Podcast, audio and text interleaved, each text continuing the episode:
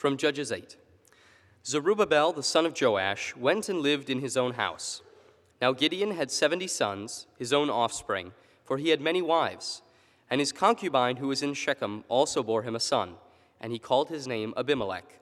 And Gideon, the son of Joash, died in a good old age, and was buried in the tomb of Joash his father, at Ophrah of the Abiezrites.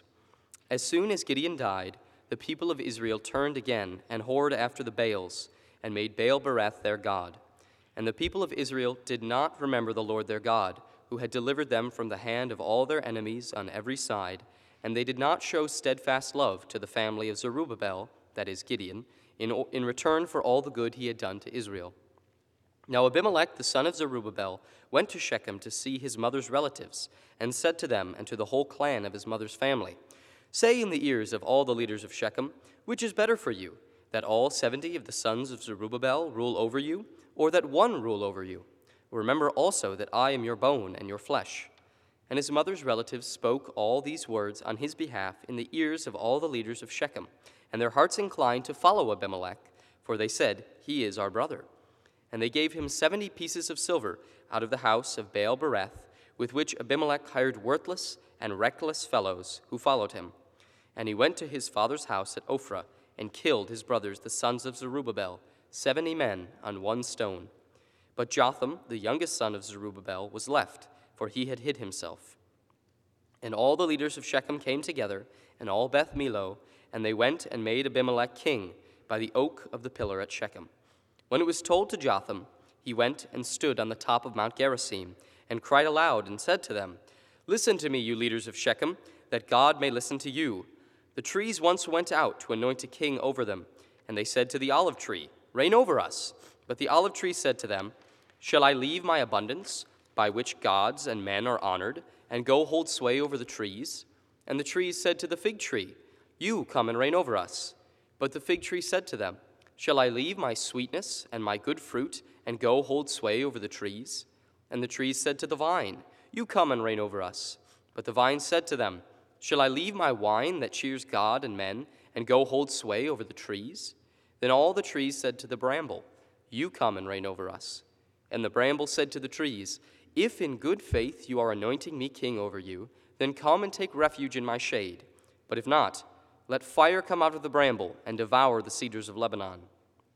Now, therefore, if you acted in good faith and integrity when you made Abimelech king, and if you have dealt well with Jerubbaal and his house, and have done to him as his deeds deserved, for my father fought for you and risked his life and delivered you from the hand of Midian, and you have risen up against my father's house this day, and have killed his sons, seventy men on one stone, and have made Abimelech, the son of his female servant, king over the leaders of Shechem, because he is your relative.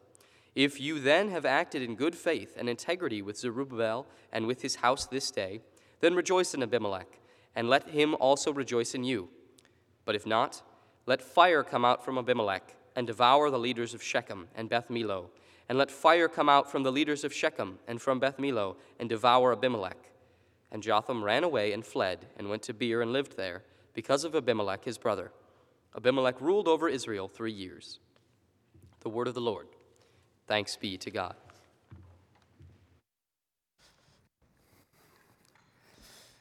Thank you, Austin. Good morning, everybody. Uh, would you join me in prayer as we begin? Heavenly Father, we thank you for this snowy Sunday morning, and we ask, O oh Lord, that uh, as we read a passage that is filled with destruction and, and deviousness and, and, and painful choices, um, that you would remind us um, of the severity of sin and turning from you, but also of your grace and of the forgiveness that is ours, the, the forgiveness that cleanses us and washes us uh, as white as snow. And so, Lord, may, uh, may our hearts incline to a better King this morning. Speak to us um, as you delight to through your Spirit and by your word. In Christ's name, amen. What would you do to be seen, soothed, safe, and secure? Psychologists tell us that, that those are four core human longings. And because, you know, we all long for those things, because God has made us to experience those things, we can become pretty desperate when they're lacking or in short supply or, or non existent in our lives. To be seen, soothed, safe, and secure. To be seen is, is to be known. It's, it's to have someone look you in the eyes, to, to have someone genuinely listen. You know, you walk away feeling heard. To be soothed is to be cared for and comforted, like a nursing child with its mother. To be safe means something like, you know, in this place and, and with these people, I can let my guard down. And to be secure is, is to be settled in the reality that all shall be well. My future will be peaceful and good. I don't have to live an autonomous life and get my needs met on my own and in my own way. What would you do to be seen, soothed, safe, and secure? In our passage for today, two of those longings are the driving forces of the narrative. Abimelech is motivated by a longing to be seen, and the leaders of Shechem are motivated by a longing for security. And this, this story is so prescient because it, it shows us the disastrous outcomes of pursuing these longings in our own strength and for our own ends. This is a story of what happens when we turn from the Lord and live for this life only. This is what happens when we will do anything to get our own way. This is a story that displays the disastrous outcomes of choosing what is easy and expedient and pragmatic over what is good and faithful and true. We've been saying all throughout this series uh, that we are in a spiritual battle. You know, every day we are, we are faced with decisions and choices that, that either move us toward resting in Jesus or striving in our own limited strength to secure our own ends. Every day we are faced with decisions and choices to, to be seen, to find our identity in Jesus, or to grasp at this life and grasp at limited control. This is a disastrous story that is meant to show us the incoherence of evil and the faithfulness of God. That we might more and more aim our longings and our lives towards Him. Our story has two main characters Abimelech and the leaders of Shechem. Abimelech is the son of Gideon, Zerubbabel, or Jerubbaal, as I'll call him throughout the sermon. And Gideon, whom we learned about last Sunday, uh, is called Jerubbaal because he tore down the altars of Baal. And we really can't understand Abimelech if we don't get a grasp on his dad. A Gideon, Gideon was a hero. People adored him and they, they wanted to make him king. He came from humble beginnings and he rose to superstardom in Israel. Humans, apparently, have always loved rags to riches stories. You know, he subdued their enemies and gave the land rest for 40 years. And, and, and could you imagine growing up in someone like that's shadow? You know, think, think about being one of Michael Jordan's sons. You know, I can't, I can't conceive of the pressure they must have grown up under you know, paparazzi and reporters just swarming you every time you step out the door. People only interested in you because of your dad. You know, will you play basketball too? Will you go to North Carolina too? And all the while, everyone knows he could never be as good as Michael Jordan. He could never really be like Mike. And that is exactly the reality for Abimelech. His name, Abimelech, literally means my father is king. Everywhere he went, he was Gideon's boy. His name forever linked him with his father. Hey, Abimelech, how's your dad doing? Hey, Abimelech, I-, I thought your dad refused to be king. So why is your name, my father is king? And look at 830 and 831 for our passage. Do you notice how the narrator creates a distance between Gideon's real sons and Abimelech? Now, Gideon had 70 sons, his own offspring, and his concubine, who was in Shechem, also bore him a son, and he called his name Abimelech. So he, he wasn't just Gideon's boy with an ill fitting name, He was Gideon's lesser son. Gideon's son who wouldn't gain any inheritance because his mom was a concubine. He was a second class son from a second class mom. Often addressed, but never heard, looked at, but never seen, talked to, but never with. And now we're starting to get a sense of who Abimelech is. And I don't doubt that some of you feel a level of sympathy for him. You know, he, he's a man whose destiny seems bound up with his name, a man of deep resentment, a man who is desperate to be seen. And maybe, maybe you can understand that in some way. You know, maybe, maybe your mom or dad were, were pretty successful, and you carry around a, a deep sense of needing to measure up. Maybe much of your life has been, been spent living out a script that you feel like was handed to you. What, what do you do with that kind of ache? Where do you turn to with, with complicated emotions like that? How do, you, how do you keep that familial brokenness that we all experience from becoming the controlling and dominating force in your life? What will Abimelech do? How will he seek to become somebody? How will he get out from his dad's shadow? How will he make a name for himself. Now, Abimelech, the son of Jerubbaal, went to Shechem to his mother's relatives and said to them and to the whole clan of his mother's family, Say in the ears of all the leaders of Shechem, which is better for you, that all 70 of the sons of Jerubbaal rule over you, or that one rule over you? Remember also that I am your bone and your flesh. Abimelech is making a play for power by aligning himself with the people of Shechem. And in our story, Shechem is meant to represent the whole of Israel. That's what it says just after this in 833 and 34. The people of Israel turned again and whored after the Baals and made Baal Berith their God. And the people of Israel did not remember the Lord their God, who had delivered them from the hand of all their enemies on every side. What were the leaders of Shechem? What were they after? What were they doing? It's directly related to Israel's idolatry. Verse 3 The leaders of Shechem's hearts inclined to follow Abimelech, for they said, He is our brother.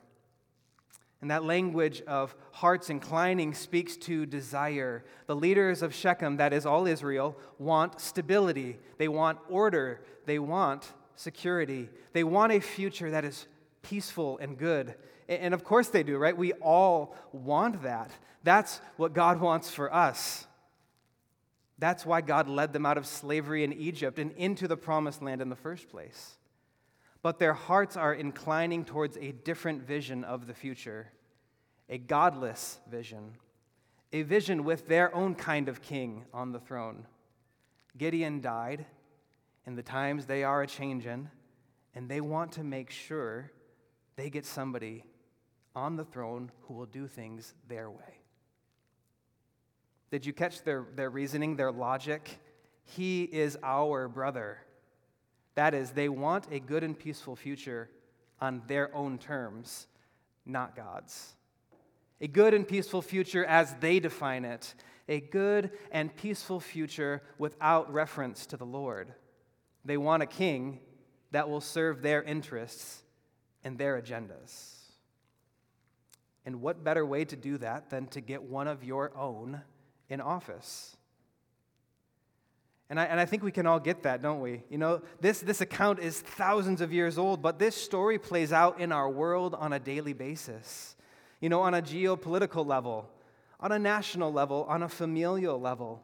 We all feel a pull between a, a good desire for someone who will represent my interest versus a, a lesser desire for someone who will represent my interests and put their finger on the scale to make sure that I win. What becomes of a world like that? What becomes of a world when everyone is looking out for numero uno? What happens in a family when, when one person perpetually gets their own way? What happens when we seek to wrest control from God's hands and seek to be the king of the hill, or the workplace, or the street, or the house? The leaders of Shechem, who are wise in their own eyes, take 70 pieces of silver from their Baal temple as blood money. And Abimelech takes the money and hires worthless and reckless fellows who follow him. Abimelech then goes to his father's house at Ophrah and murders all 70 of his brothers on one stone. On one stone, which means a single file execution line. And the text suggests that Abimelech is the one who did the executing. This is how he decided to make a name for himself. I will cut off any memory of Gideon, says Abimelech, even though he himself still has Gideon's blood in his veins. But he is blinded by rage, and so he executes brother after brother after brother. I will prove my worth to the leaders of Shechem. Everyone will see that I am better than my father. He had no vision, he had no tenacity. The throne was ripe for the taking, and his weakness kept him from it. Why? Because some Lord in the sky told him not to? His loyalty to the Lord was weakness. It kept him from seizing the day. What has the Lord done for us lately? I will cut off this weakness of Gideon from the land, brother after brother after brother. He not only chooses ruthlessness, he reveals an idolatrous story that has been eating away at his soul his whole life. Actions flow from the heart. They flow from whom we adore. They flow from the story of the God that is at the center of our life. These people don't need the Lord, says Abimelech. They need a real man who is willing to do what it takes to seize control. His actions fit his narrative. But it's a funny thing, control. You know, control is elusive in a world like ours. We, we aren't as strong as we think we are. We aren't as powerful as we think we are, or, or as maybe we want others to think we are. We can cause devastation, but we can't account for every eventuality. We don't know if Abimelech assumed he killed all 70 of his brothers.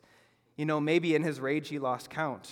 We don't know if he knew one escaped, but he kept it hush hush from the leaders of Shechem. But in any event, Abimelech's plan did not go off without a hitch. Jotham, his youngest brother, escaped. And when Jotham was told that Abimelech was made king, he went and stood on top of Mount Gerizim and cried aloud so that everyone would know the truth. Listen to me, you leaders of Shechem, that God may listen to you. And Jotham, you know, covered in dirt, splattered with his own brother's blood, tells a parable. The trees went out, says Jotham, to anoint a king, and they go to proposition the olive tree reign over us. But the olive tree says, Shall I leave my abundance by which gods and men are honored and go hold sway over the trees? So they ask the fig tree, and the fig tree says, Shall I leave my sweetness and my good fruit and go hold sway over the trees? Another no. So the trees ask the vine, and the vine says, Shall I leave my wine that cheers God and men and go hold sway over the trees. Strike three. Probably should have gotten the hint, but the desperate trees have one last idea. Well, since the trees that are useful to society are all otherwise occupied, let's ask the bramble. And Jotham, with surgical precision, has filleted the leaders of Shechem. They haven't embraced Abimelech, they're using him. He was their last choice.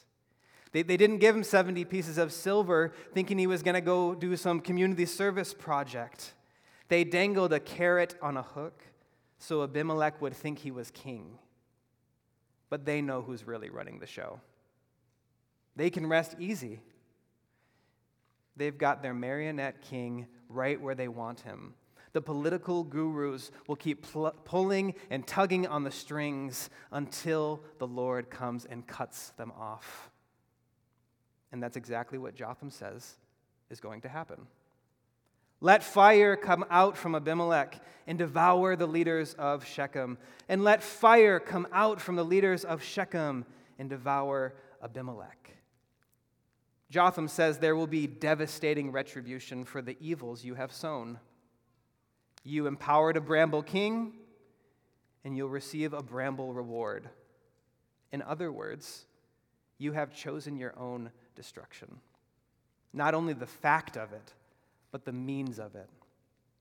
The leaders of Shechem will reap what they have sown. Their clever political politicking cannot violate the way God's world works. These leaders aren't, aren't ignorant or mistaken. They, they willfully and consciously chose a malevolent and bloodthirsty king. Jotham knows it. The leaders of Shechem certainly know it. And now so will everyone else who hears Jotham's voice echoing down the mountain. No one will have an excuse. There will be no hearsay, no fake news. This evil narrative won't be able to be contained. And so now the stage is set for the rest of the story. Abimelech has secured his throne by any means necessary. The leaders of Shechem and all Israel have a message of doom ringing in their ears. So, what's going to happen? Will God allow an immoral and faithless leader to reign with impunity? How will his plans and his purposes, you know, for blessing and shalom come about when evil seems to have won the day? And how about for us? What, what might a story like this mean for people like us? How might a story like this inform the way we think about the evils we see in our world? How, how might a story like this convince us to, to lay down the swords that we can use to make a name for ourselves? To convince us to surrender our claims on our little hills? Will a story like this incline our hearts to a better king? Well, to answer those questions, we need to see how the story plays out. What happens to the manipulative leaders of Shechem? How will their tribalistic, low hanging fruit of a choice turn out? Enter Gaal, son of Ebed. He's the new guy in town, and he starts getting wind of the discord between Abimelech and the leaders of Shechem. And more than that, he hears that the leaders of Shechem's criterion for the throne are pretty low. Whose blood runs through your veins? So he goes and gets one of those 23andMe tests, or however they figured those things out back then, and it turns out that he's a genuine Shechemite. What luck! He's a descendant of Hamor, one of the founders of Shechem. So he waits till everyone gets blitzed at harvest time, and, and steeled with liquid courage, he decides to start a coup. Who is Abimelech? And who are we of Shechem that we should serve him? Would that this people were under my hand. Then I would remove Abimelech. I would say to Abimelech, Increase your army and come out. The leaders of Shechem's tribalism is leading to civil war because they chose the bramble path to security they're going to keep getting bramble bids for power. Their faithlessness to the Lord led to a disordered longing for security, which led to a worthless criterion, which led to their demise. No match for Abimelech. He squashes Gaal's pitiful uprising, and then he unleashes a scorched earth campaign on the people of Shechem. He captured the city and killed the people who were in it, and he razed the city and he sowed it with salt. But the leaders of Shechem escaped, and they sought refuge in the tower of their God. Be our refuge, O Baal. Save us from this monstrous Abimelech, Baal. But Abimelech took an axe, cut down brushwood, took it up, laid it on his shoulder, unloads the brushwood around the tower, and lights it on fire. And all the people in the tower of Shechem died, about a thousand men and women. Their grasping for security apart from the Lord ended in their demise. The very means they used became their destruction.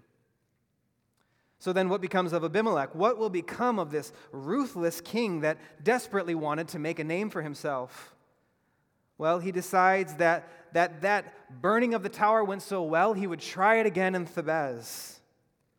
And he rages towards this town, and the people of Thebez flee to the tower as the people of Shechem did. And he came to the tower, and he fought against it, and he drew near to the door to burn it with fire because he's been consumed with evil. He, he thought he could control it, he thought he could wield it at will. But what he desired became what he needed, and, and then it became what he could not live without. What promised freedom from the shackles of Gideon's family turns out to be a, a more constricting reality. Faithlessness to the Lord led to savagery towards his brothers, led to ruthlessness towards the people of Shechem, led to vengeance on the leaders of Shechem, which would have led to further destruction if not for an unnamed woman. An unnamed woman threw an upper millstone on Abimelech's head and crushed his skull. Abimelech rose to power with a sword and a stone, and the stone of retribution has just crashed on his head. But what about the sword? His last words are to his armor bearer Draw your sword and kill me, lest they say of me, A woman killed him. To his dying breath, he will not relinquish control of his life. I am my own. I belong to no one in life or in death. What motivated Abimelech? An insatiable desire to be his own man to be self made, to make a name for himself.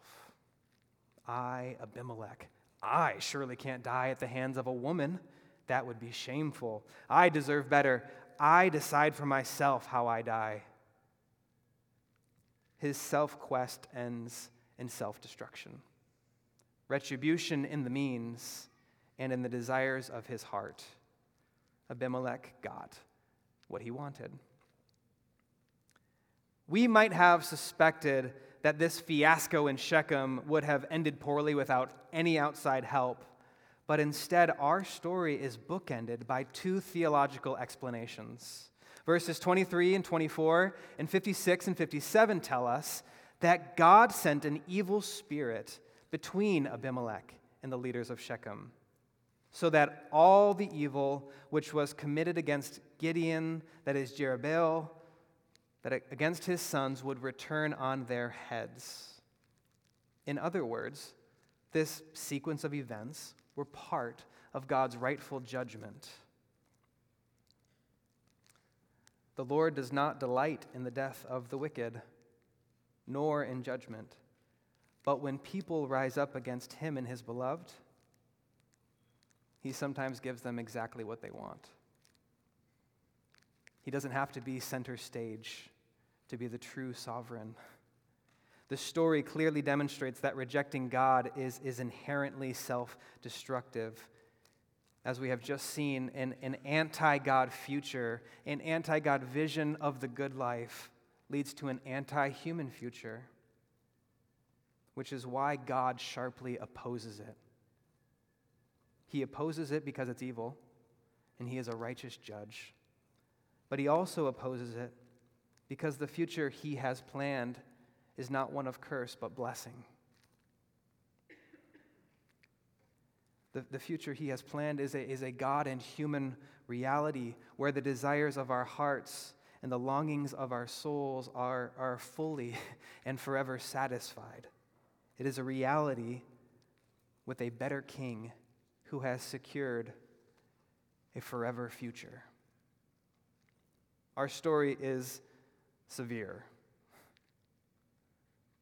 It's a severe mercy.